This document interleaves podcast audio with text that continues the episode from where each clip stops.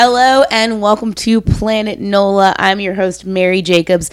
This is the podcast where we talk to people in New Orleans that are cool, doing cool things, just some folks around the city that I'd love to shine some more light on. Today, we have my old pal, um, Kendra Unique, with us. Kendra is a dancer, an actress, um, general badass among the city. Uh, also, I was Kendra's first roommate in New Orleans, which is how we know each other. Um, I was like subleasing a room in a house that I was about to leave. It was a short, short amount of time, like six months, three to six months or something like that. And um, that's how we met. And I've known ever since, and I've got to watch her little career grow in this city and see her get like asked to play parts now, like go from just like coming from you're from the Virginia area, right? Virginia, yep. Mm-hmm. And you just moved here right after college? Right after 2015. Yeah, you're brave. Yeah, like two weeks pretty Did you just close your eyes and like point somewhere? Like Uh kind of. I had a friend who lived here and he was like, "Oh, it's pretty cool." And I was like, "Okay, let me do some research." And I was like, "Yeah, that sounds that sounds cool." And so I moved down here. I really didn't think too deeply about it, honestly. Had you ever visited? no, I never visited. The first time I came was when my parents drove me down to move in with you. That is crazy. Like when that is wild to me. Yeah. Like you didn't even check the place out. You're like, guess I'm living in New Orleans now. Yeah, you know, I did my research. I was like, let me make sure it has some things I like. You know, like I found my dance studio and I applied for some jobs and you know was building some connections already. But no, I hadn't visited and I hadn't really, you know, met anyone. what was the Actually, what was so. like the thing you had to adjust to first besides like leaving everybody you knew? Um I guess just finding more patience on the road. the driving was the first thing I had to adjust to because, you know, I grew up driving in the DC area where it's like, you know, honk, honk, vroom, vroom. Mm-hmm. We're going fast. We're switching lanes, you know, and people definitely have more of a a relaxed view of how they want to move along the streets. Yeah, yeah people ain't got nowhere to be in this city. People, yeah, it, it's either they drive so slowly and horribly, or they sl- drive so recklessly. Like that especially too, lately, yeah. it's been like mm-hmm. hell on earth driving. I don't go on green anymore. Yeah. I wait. You have you absolutely have to wait. I wait. Yeah. I wait. Also the lights here, they switch immediately. Whereas in some places there's a delay. There's a delay. So you have that little extra time, but that was one of the first things I was like, "Oh my god!" But I'm not talking about little extra time. I'm talking about people coming from a block away, planning and on running the light. Yeah, I, I'll check and I'll like look, and I'll wait, and then I'll like lean a little further, and then I'll go. You know what mm-hmm. I mean? Mm-hmm. Like it's sketchy right now. It's sketchy. Mm-hmm. I don't recommend it. I don't either.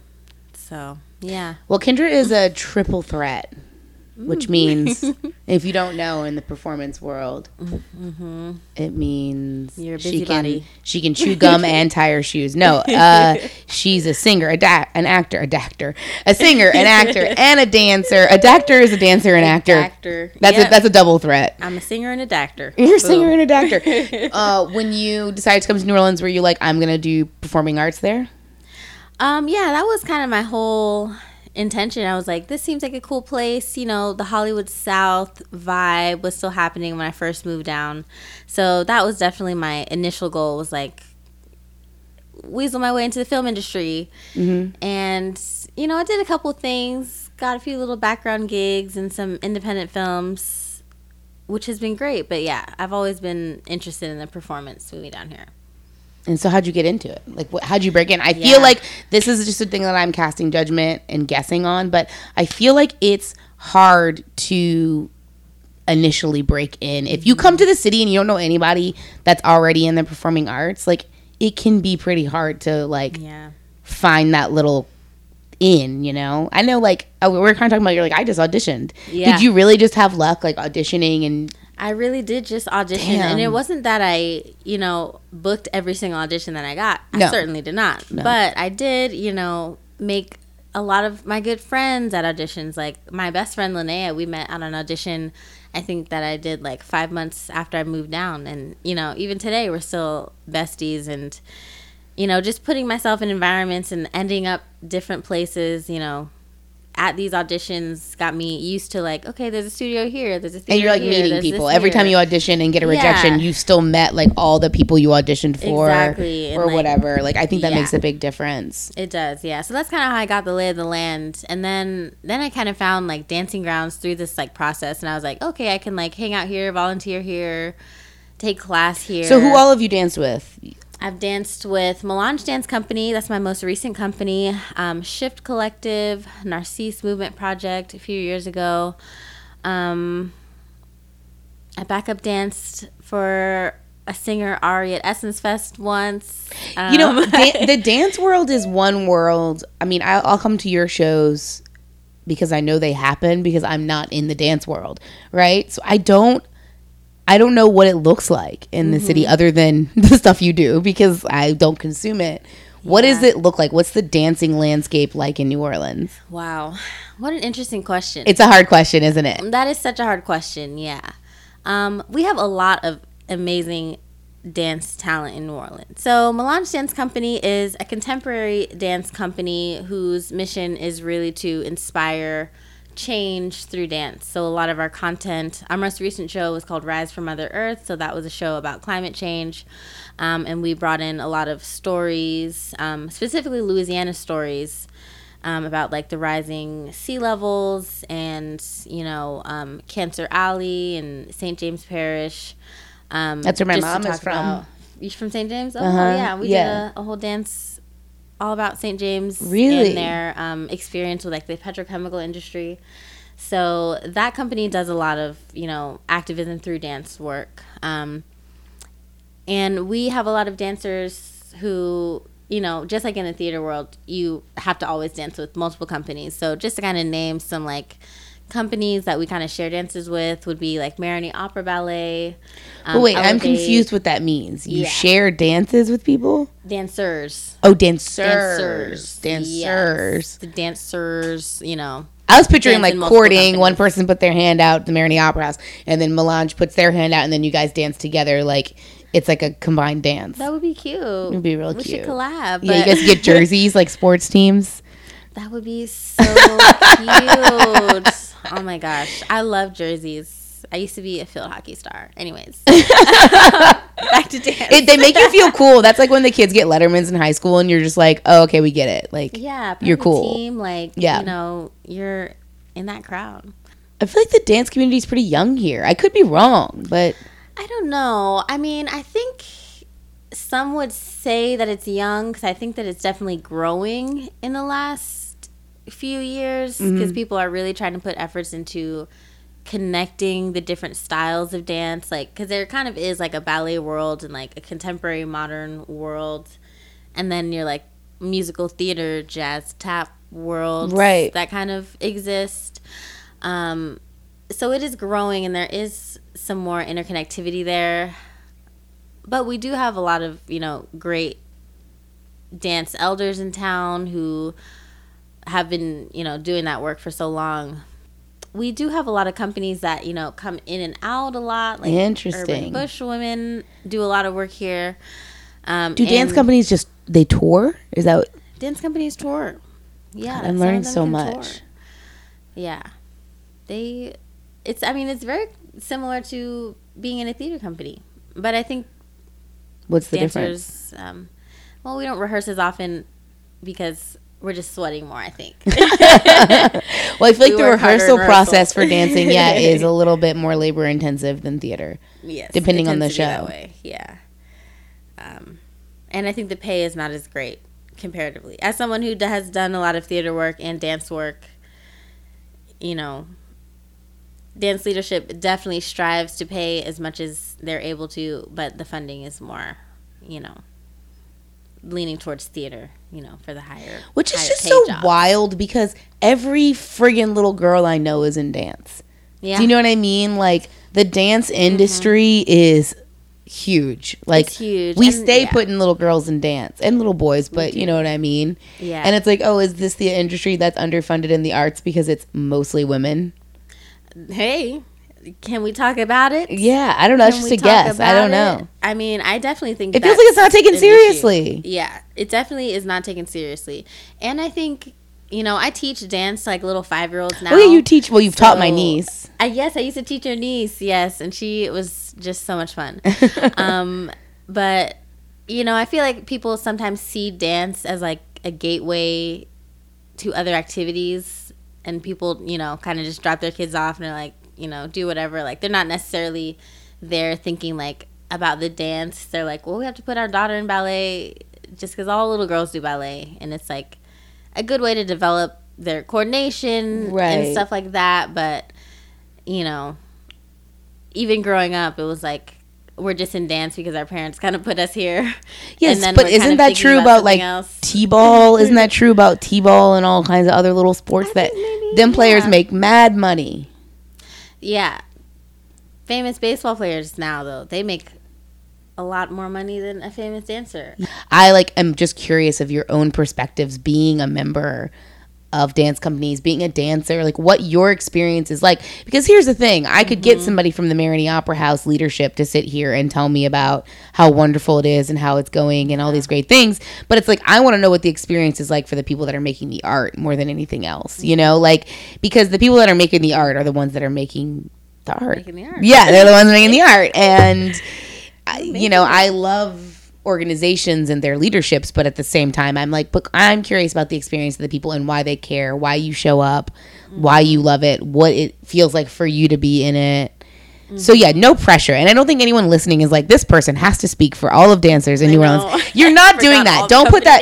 don't put that pressure on yourself. Okay, it's good. not that. It's really not that. It's more your. I just want to know about your experience, Yeah. and what it's like for you, and like why you do it, and Mm-hmm. What you've been drawn to over the years. I do it because I love it. You know, I go absolutely nuts if I don't dance for a long time. I'm like, I just get pent up. So I really just do it partially because it helps me just to survive. And I enjoy performing. I love drama. and just being dramatic, especially if I have like, you know, an outlet to do that. That is also paying me. Yeah. Um, but yeah, I've loved being a dancer in New Orleans because there is a lot of accessible, you know, class opportunities, and there's a lot of I feel like dancing grounds really changed things in this city. they really were, you know, a good reason that I am involved in the dance. Is it Laura? so is her name Laura? Wait, Laura Stein. Laura yeah. Stein, yeah. I'll have to have her on at some point. Yeah, Yeah. th- they have some really cool stuff going on over there. Yes, I work there now. You do? as an employee. Oh hell yeah! This is an official commercial for Dancing Grounds. Exactly. Well, you know my my Pilates coach, uh, Sierra Dietz, is also a dancer, and she Mm-hmm. Yeah. dances at Dancing Grounds a lot. And I'm I'm a dancer in the sense that I dance for the feeling of it, not for like Mm-hmm. the audience purposes of it. But I'm so scared to go to a dance class. Like I'm so scared. Oh my gosh, just- started dancing around. That's what that's what Sierra keeps telling me. She's like, "Look, you can just go to the classes. There will be Mm-hmm. people there that don't know what they're doing." And I'm like, "I know you say that, but like, I really don't know what I'm doing." And like, when I'm by myself and I'm like jamming out to something and dancing, like I think it looks great, but I don't know if I'm actually keeping any time. I don't think I have any like. I don't know how if I understand how to make pictures or whatever. Like I don't know any of it. So I feel so silly, but she's always telling me like just go to dancing grounds. Yeah, it's great. I mean, the classes are so accessible. They have a lot of beginner friendly classes, and some of them are like follow along sort of classes where you're not doing a whole lot of choreography. That's what I need. Some are, yeah. That's what I need. So I feel like Laura's work it out class. That's the one that she said-. Then go, Mary. I know. It's time for you to go. I know, but like putting yourself out there is really hard. I think you have to be really smart to watch dance sometimes because sometimes I'm mm-hmm. like, there's some narrative stuff happening here and I'm not getting it because I'm not smart. Oh my gosh. I feel that way. be that way. I wish it was not that way because I want everyone to be able to watch and enjoy dance. You know, I feel like you don't have to be. Oh, I enjoy there's it. Maybe like, I think it's maybe just some people aren't as in touch with their bodies, so view, viewing something where Yeah. people are so deeply using their bodies to say something. It's like a communication label. It's like a language. It's a lang- yeah. It's a language. Exactly. But at the end of the day, here's the thing. No matter what, like, say I watch a show about climate change and the whole time all I'm thinking about is, like, I don't know, voting rights. like, my interpretation of art is my interpretation of art. It is what it is. It is what it mm-hmm. is. Like you can't control it. At the end of the day, it can be a painting of a monkey getting its brain dissected, and somebody can be thinking about Guatemala. I don't know. Mm-hmm. It's people's interpretation of art is allowed to exist. Yes, and I love it. I, I love it. People are so creative, and Can- interpretations are even more creative. Another really cool thing that you do is you volunteer, work with, give your time and energy to Southern Solidarity. Yes. Okay, so I know Southern Solidarity, um, but I feel like I should not explain what it is. So could you explain what it is? Sure, I will explain what it is. We are a grassroots group of volunteers that serve unhoused folks in the downtown area of New Orleans um, as our capacity aligns. So, in the past, we usually were doing like seven days a week. Now we're down to about two or three days a week, but we go out and we distribute food, medicine, clothes, um, bedding. Um, sometimes we can offer outreach, helping folks get signed up for phones and IDs. Um, so we just really provide as many services as we can, trying to connect folks with caseworkers for housing. Um, and yeah, so we're just a group of volunteers. We are led by a wonderful group of Black, Indigenous, POC organizers um, who are supported by our white comrades to distribute as much mutual aid as we possibly can throughout the New Orleans area. So y'all go Yeah. down, you bring aid, like physical aid. Yes. Like some people are, you know, throwing money at you guys, but you guys are actually going out there, or y'all are going out there and distributing the goods. We load up the truck with food and water, you know, whatever supplies we're able to bring. We try to always have like a first aid kit in case anyone needs something specific. How big is the org? Um, it depends. I think at its max, we probably had about like 60 or so regular volunteers. Um, but you know, people come and go, but it's, you know, a decent size. We're less active now because since COVID, folks have had to go back to work and like have kind of unfortunately had to reprioritize towards each of our own capitalist endeavors, including me Yeah. but um but we still try to get out there as much as we can and you know stay connected with our people that we serve so you know Do y'all have folks that are in the unhoused community that are like have become kind of a part of y'all's community? Like, does anyone like work with y'all when y'all go down there, or they're regulars? I don't know how it works. Yeah um we do have a few folks that we see pretty regularly and we have had some unhoused folks volunteer with us to go distribute food um and we try to as much as we can have them lead us and have them tell us what services and what They things that they would like and you know kind of have them guide us as to how we can be most useful to them. Um That feels really different than other uh, organizations centered on the houseless population, because it does feel a little bit like we're on the outside, kind of. Uh, th- this is just my general read of how people perceive houseless populations. It's like, well, if you did this, if you got a job, if mm-hmm. you were not drinking, if, and it's like all of us outside that are more successful at capitalism, like mm-hmm. point in and say this is what you need. So it the fact that you guys are like, what do y'all need, mm-hmm.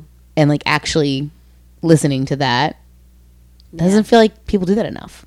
yeah people really don't and i think that it it can end up you know causing more harm and putting more pressure on people you know who may not be able to do those things that we can do you know because there's a large neurodivergent population a lot of disabled people who Right. can't just walk up somewhere and you know just apply for a job or maybe they've been on you know the streets for a long time and don't have you know a new shirt to wear Yeah, there's just like so that. many barriers that nobody thinks yeah, of. there's a lot of barriers, and we try to really just be like, "What do you need?" And if someone is like, "I need a shirt and new shoes so that I can go to this job," we're like, "Okay, we can do our best to try to get this to you," you know, when we have the capacity. So it's it's best to be guided by the people that you're serving, just across the board, you know, Yeah.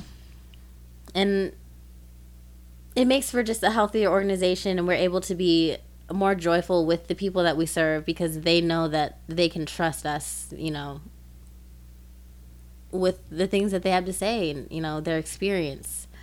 And yeah. Is the best way for people to support Southern Solidarity is is it to volunteer, give money, or give resources? Um, yeah. Is it all of them? All three. Is there a great. best? Yeah. Um, I feel like the best is whatever you are able to do consistently. Hell You know, yeah. Don't overreach and burn yourself out too quickly, but just whatever you're able to do, make sure that it's consistent. So if you can give, you know, ten dollars a month, or if you can come by and make sandwiches, you know, if you can whip out fifty sandwiches in a couple hours, you know, and then go home. There's so many different ways to be involved. So the best is whatever you can do consistently. What do you typically do?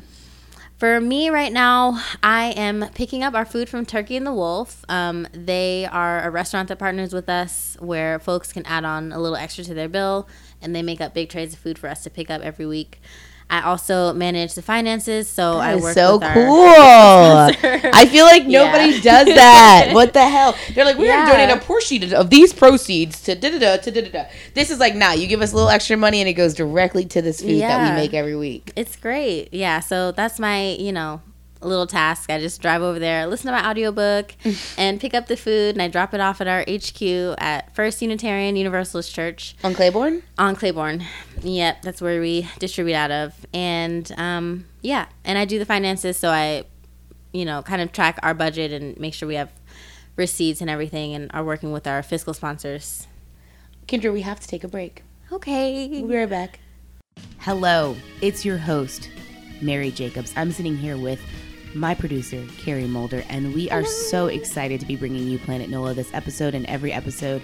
We really believe in this podcast and the work it's doing in New Orleans to build community, to reach out to people, um, and we really love what we do. Yeah, we love our guests, we love our audience, our listeners, we love each other. It's just a big love fest. So if you love this podcast and you believe in what we're doing, it would mean the world to us if you considered subscribing to our Patreon. We've just launched it. The lowest tier is $5, dollars mm-hmm. and we are just really trying to get this podcast to pay for itself a little bit, mm-hmm. um, maybe support ourselves just a little bit more. We're mm-hmm. both creative people who have a lot of projects, and this is a big one in our lives. So if you love it as much as we love it, um, it would mean the world to us if you considered subscribing. There is bonus content. Mhm. Yeah, it's really fun. It takes a deep dive into the episode, kind of circle back to some of the topics. They've been fun. Yeah, Super we fun. basically record with the guests as soon as we're done their episode and do a more candid version of their podcast. It's shorter, but it's more self-effacing, and it feels like just real, real. You Yeah, know? it's it's BTS behind the scenes. it's the BTS. So if you want more Planet Nola content, you could subscribe to our Patreon and get it. It would mean so much to us. So okay, we'll let you go back to your episode now, but please Okay. consider. Thank you. Bye.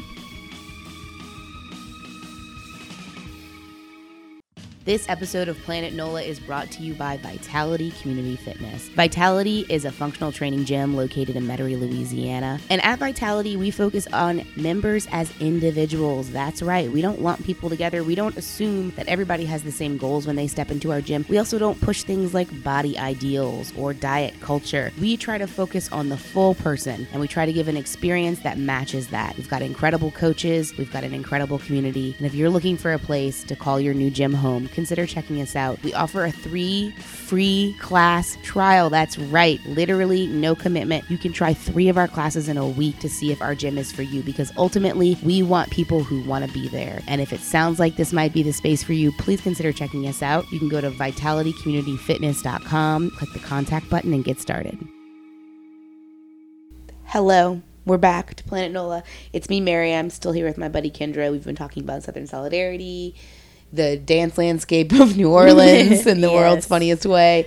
And we we oh, we were talking about on the break how Kendra's like a very big gardener, but it also reminded us that your garden is can you explain is is Southern Solidarity just like gardening in your garden? Yes, we built uh like four raised beds in my backyard. Um, you know, with the Southern Solidarity Gardening team, and it's been so much fun. We were a lot more active last year. This year's been a bit hot and dry. Um, you know, and a little bit busy to do as much activity, but it has been such a great learning experience and also a great teaching experience to like kind of have other people come to my house and like okay let's put all these tomatoes in together excuse me um, or like let's get these tools and like build another raised bed and like get to shoveling.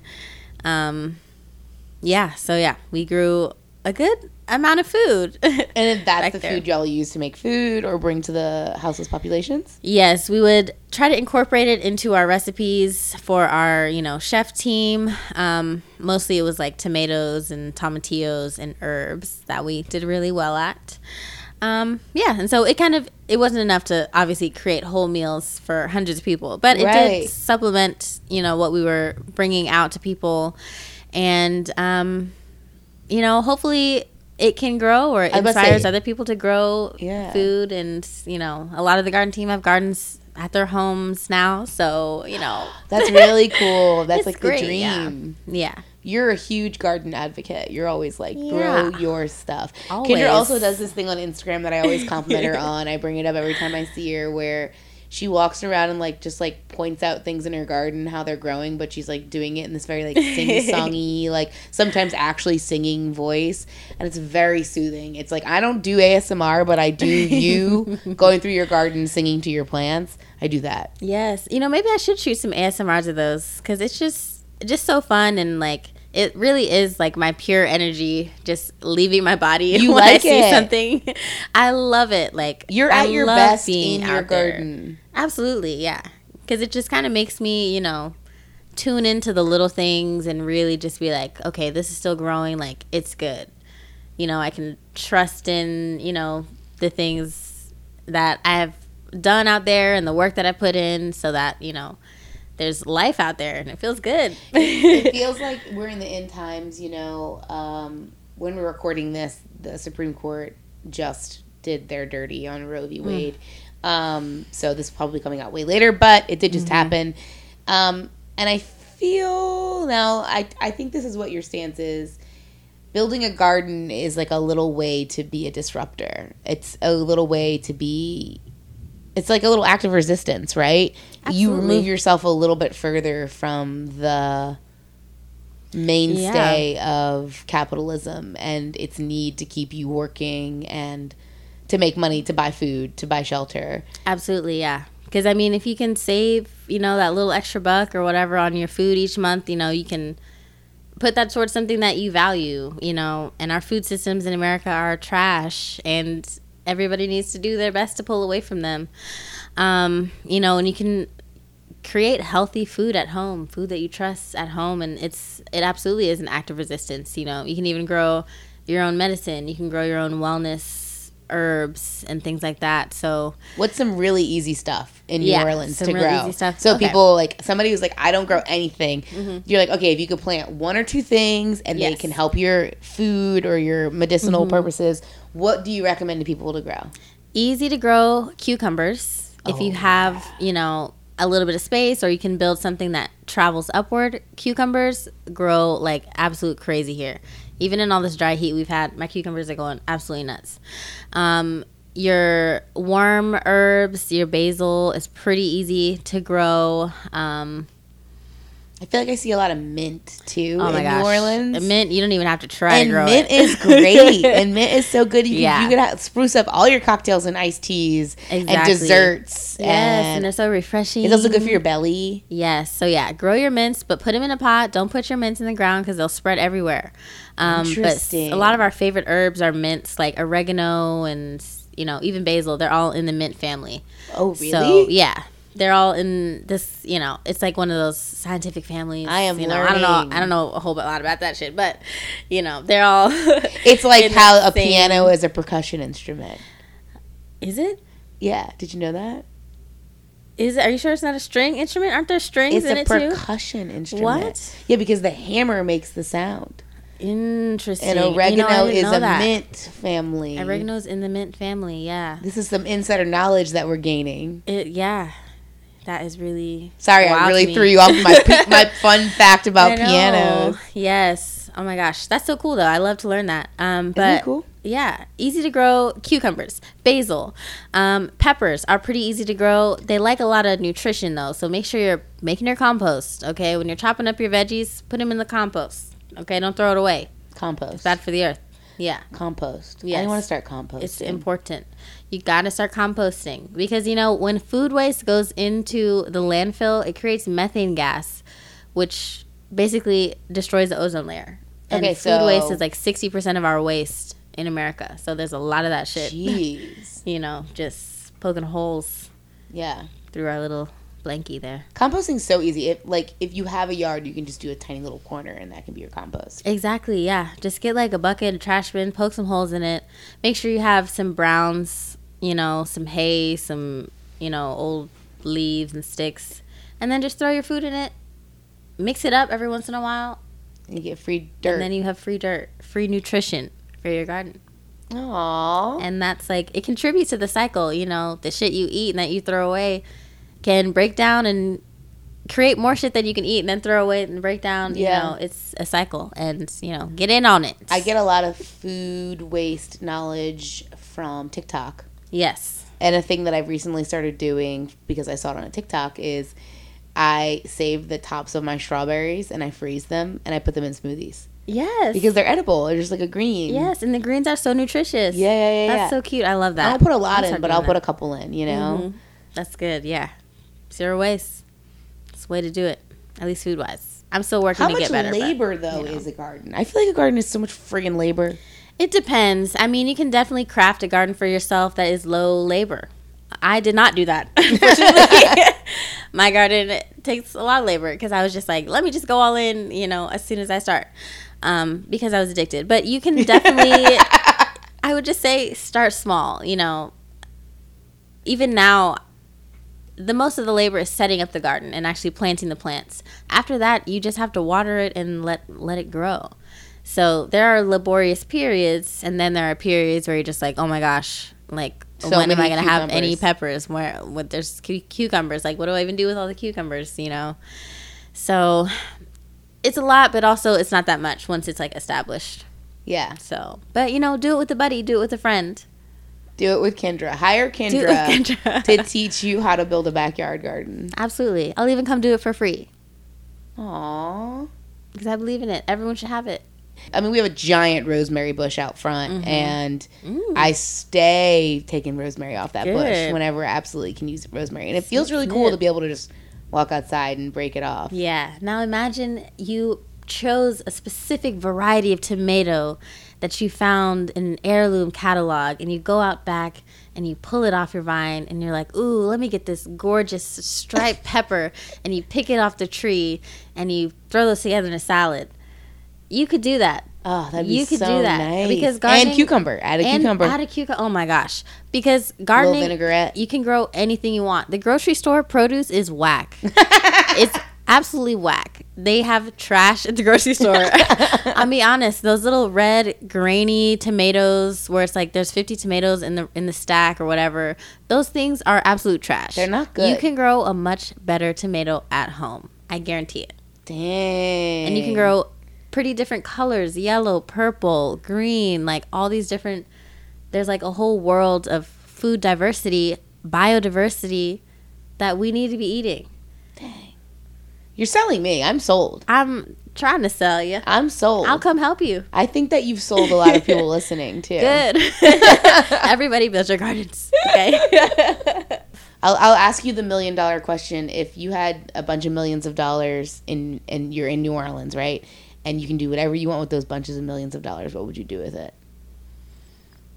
Buy the a city. farm? Oh, for the city? Well, oh. buy a farm works. Buy a farm works. I mean, Buy a farm. the idea is like it's know. like some sort Yeah. Mm-hmm. of project to help project to help the, the greater good. It can help you too. Mm. Yeah. I like the buy a farm idea. I think you know, food justice. I would I'd invest in food justice and just environmental knowledge. I think needs to be invested in in New Orleans. You know, and like environmental restoration and like restoration of the soils down in this area. What does Yeah. food justice mean? I know we were just kind of talking about it a little bit, but that's also like that touches on the Southern solidarity thing Mm-hmm. and working with the houseless population. It's like it is everyone should have access to food Mm-hmm. in abundance. It should not be a scarce Absolutely. resource, right? Yeah. Everyone should have access to food and it's increasingly become a scarce resource, you know, especially nowadays with you know the food shortages as they've been saying and the formula shortages and things that are happening. But even before then, you know, people live in areas even in New Orleans where there isn't a grocery store, Food deserts. food deserts, and there are places where you know the transportation isn't regular enough. You know, someone can't just ride a bus all the way to the grocery store with a big old bag of vegetables, especially if they're you know in our older population or in our disabled population.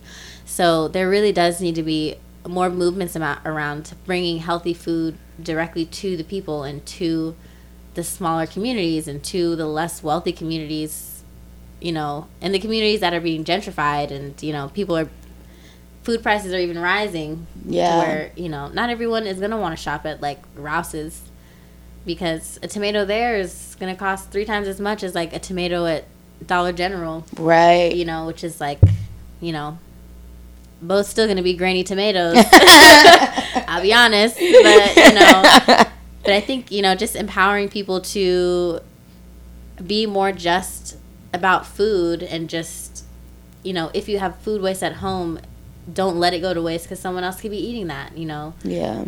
There's community fridges that you can give to So many community so, fridges. We talked about know. that with Tanaj. yeah, and I Um, think contributing to, you know, if you can cook a whole bunch of food, cook it and get it to the people in your community who you know are food insecure. Right. Because I think it's you know it's on all of us to support each other. Because So with your millions, you're gonna do education and you're gonna buy a farm.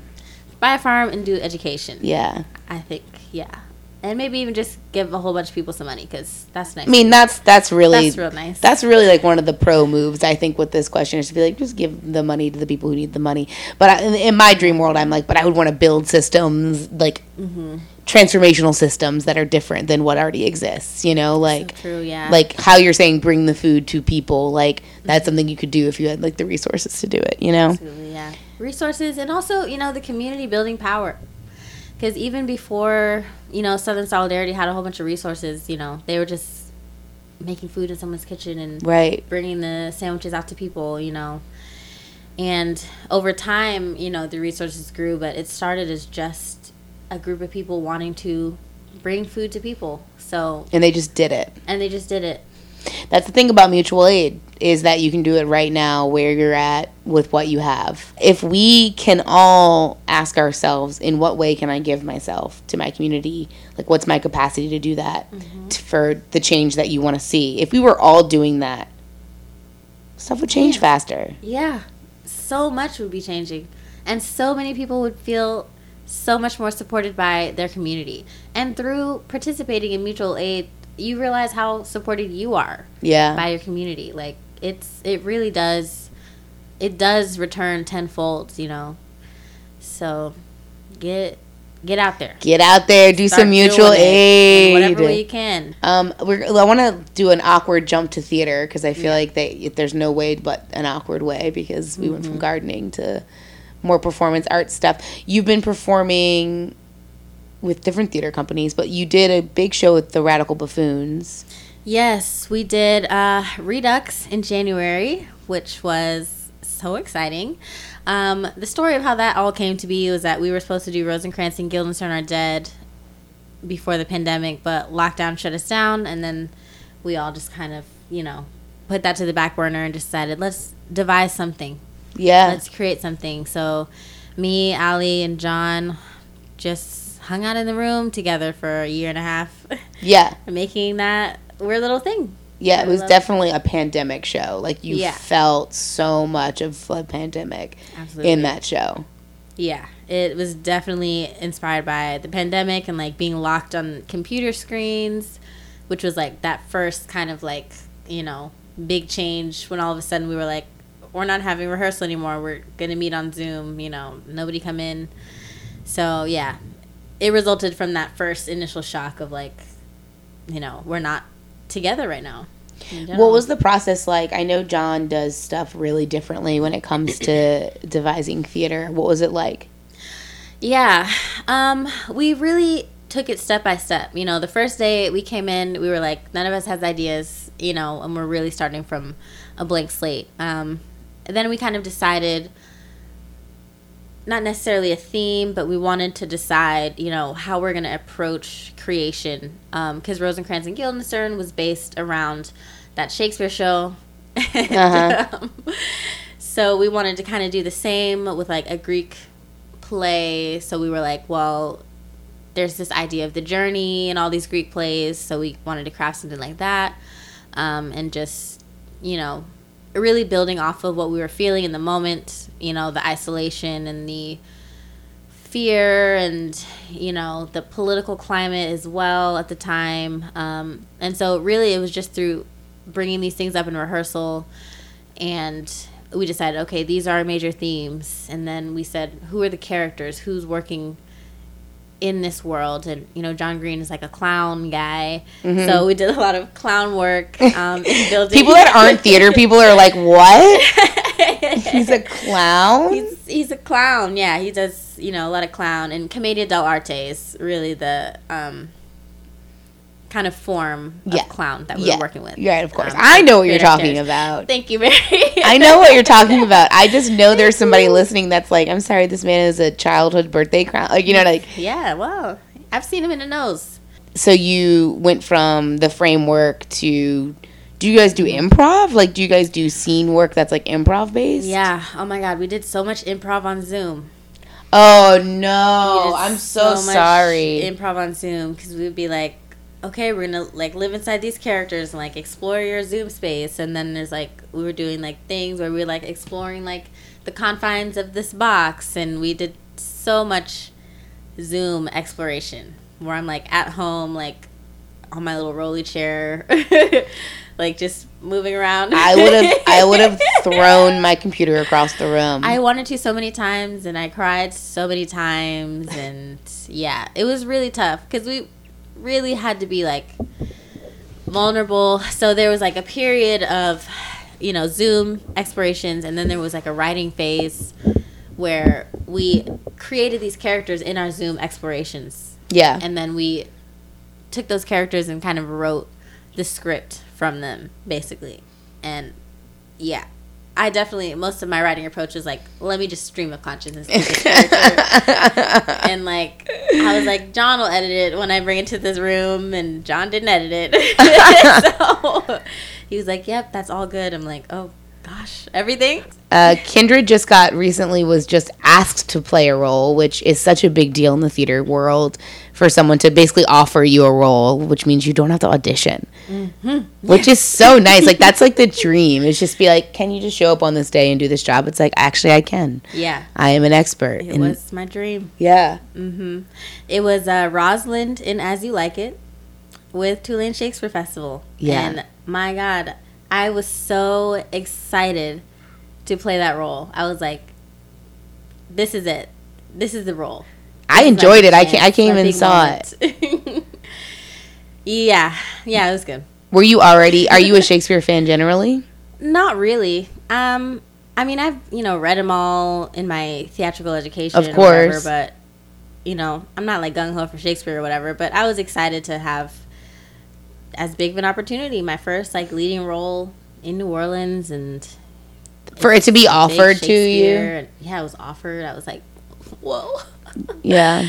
Been working really hard, and it felt good to you know see my efforts, you know, appreciated, and yeah. We worked hard at the show. We did great. Y'all did do great. I was I was really happy with it. Um, this is like we said is coming out way later, but y'all didn't finish the run of As You Like It. Right. Um, when Roe v. Wade was overturned, um, the night of that, where there's a protest downtown. A lot of you sounds like you wanted to go to the protest, but you had a show, and like y'all are actors, so you committed. You're like, we mm-hmm. we're gonna be here. We're gonna do theater, and also theater is very political. And but y'all weren't able to make it to the protest. Is a huge day. I mean, honestly, I would not have blamed you if that night y'all just didn't even do the show. You know what I mean? Like, I think that that would have been like an, a realistic thing to be like, you know what?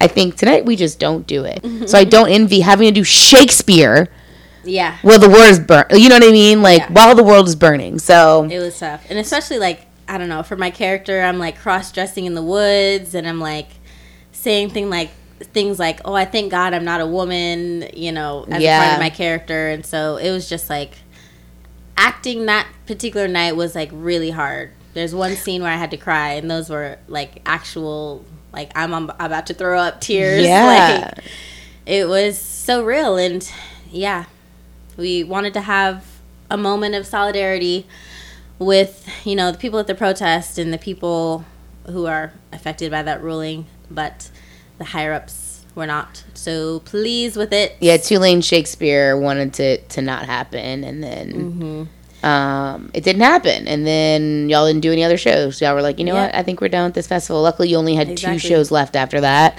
Yep. Um, but still, I mean, it was a big choice to be like, you know what? We're good.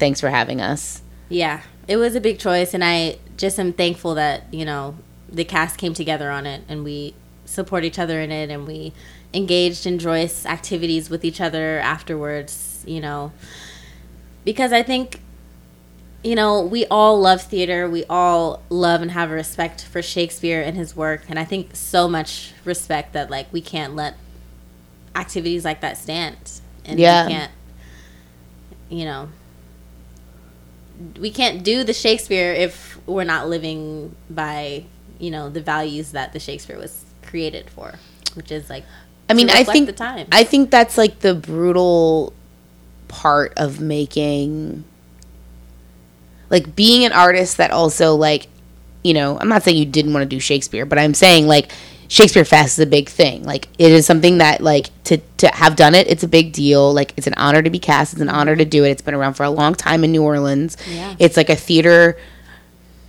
cornerstone in our city. Mm-hmm. And it's like you don't want to compromise your personal beliefs when you're making art. Like Yeah. you're making art. Theater is art, okay? It's not like I'm there as an accountant and uh, yeah, maybe I shouldn't give my stance on Roe v. Wade. No, theater is art. place. Yeah, it's Yeah. political. exactly. What was your takeaway from that whole situation? I Did you Just- learn learn any valuable lessons? I don't know that I learned any lessons. I think I just am now more fortified and like I'm gonna speak my truth, and I only want to work for places that will allow me to speak my truth, or at least create art about my truth. And you know, if we're gonna do antiquated works that were political, then we need to have something that actually relates, you know, involved. You know, because I do art for a purpose. Like I'm not just here to put on, you know a fancy little show. I love putting on a great show, but if there's not some sort of meaning behind it or some sort of purpose or like an action item or something, then to Right. me it's kind of boring. The why. Yeah. The there's- why. I need the why to be supported, you know, or else it's just like pretty little things happening in front, which is cute. I love that too. But it's not for me to be creating because I would rather be gardening. Yeah. I'd rather be gardening. That's fair. It sounds like your valuable lesson is that. Yeah. Exactly. Not you'd rather be gardening, but the, the part before that. Exactly. Yeah. That is the lesson. Stuff that lines up with your. values and yeah basically just my values are human rights okay Seems like your values are pretty standard and should just be everyone's values. yeah and i hate to say that because like everyone's grows up in their places you know their times their worlds their communities and their cultures and that's awesome but i think in general in america let's just relax and think about human rights Yeah. just, just chill out. Stop being so freaked out by people who aren't like you. They're over there, okay? Mm-hmm. They're not right here. They don't have to come in your house if you don't want them to. So just chill out and let them do what they got to do. It, I don't know. It's simple to me. it's. I mean, it's simple to me too, Kendra. I'm right there with you. Yeah. I feel 150% the same exact way, and I'm sorry that y'all had to deal with that. It's crazy that it's that we have to go back and fight all this stuff. My godmother, who was a hippie in the 60s and 70s, is just like, I can't believe you now have to fight the fight I've already fought. It's ridiculous. It's it's ridiculous. If it's a right, let it be a right. Dang. yeah, yeah. Stop taking stuff away. That's annoying. it's so criminal that they can just take away. Criminal. And you know what gives them the right? Honestly, obviously the way the government is set up gives them the right. But like what about we the people? They literally don't give a fuck. Most of the nation don't supports give a fuck. abortion. Yeah. Most of the nation supports abortion. Exactly. And it's just mind-bogglingly These unelected, Sad. unelected fucking rapists, fucking sexual assaulters, they Hmm. uh, appointed by presidents that didn't get second terms. Be- Uh-huh. Four of them have been appointed by presidents that didn't get second terms. Which, like, how? How are these people deciding things about our nation? Old ass. Hypocritical. Yes. Yeah. Hypocritical, seriously dangerous, Dangerous. Amy Amy Coney Barrett is the least qualified justice in 30 years. uneducated. Yeah. like oh, God. literally, literally. And we're letting these fools. It's like let's So burn it down.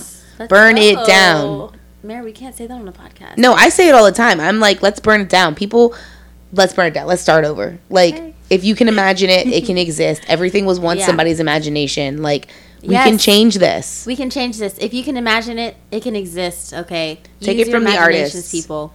Seriously, they are our most powerful tool because when you burn something down, you have to imagine in order to build it up. Mm-hmm. So we need to start the imagining. We need to already start building up these new communities and these new ways of living, even before we actually start the flames, so that we're ready to continue surviving with joy and with love for each other Yeah. and with safety. You know, so use that imagination. Start it now. What would your life be like? What's your ideal family like? Who would you live with in a community?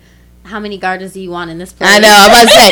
I was about to say how many gardens will be there is really what we need to come back to. And with that, I think that we actually hit our hour. So I'm very Yeah. glad that we got back to gardens Me too. Me too. because we all know what your one true love is. It's gardening. It's above all else. literally watching little things grow, like new growth on a plant, because it's just pure hope. It's like that little new fresh growth. It's like it's gonna get bigger. It's gonna keep growing. It's just beautiful to see. the possibilities. The Like you can propagate and it can become so many other plants. Like exactly the abundance that I learned from gardening. Like, Yeah. we have enough in this world for everybody. it's so true, and it is truly something that I observe nonstop.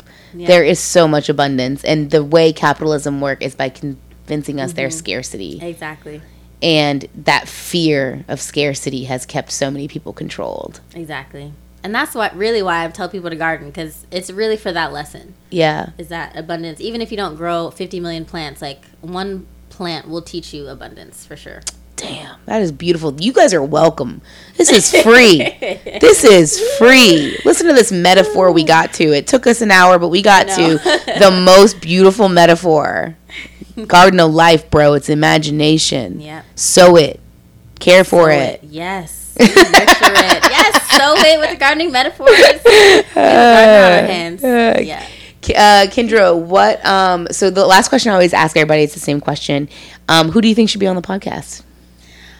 Um, Laura, definitely. Okay, Laura, who owns Dancing Laura who owns Grounds. Dancing Grounds. Laura Stein, great person. Um, she loves community. She loves dance. So she, you know, and she's great, a great chatter, great conversationalist. Um, Okay, so Laura of Dancing Grounds. I, lo- I love this idea, and I'm definitely going to have her on at some point because Dancing Grounds gets so many flowers from people all of the time telling me how incredible it is. And I swear I will go there one day and will. do her class and dance and look like a fool and love every second of it. absolutely. Can't wait. Kendra, thank you so much for coming on the podcast. Thank you for having me, Mary. Yeah, I'm so happy you were here and you're the best. And um, thank you. And y'all be in touch.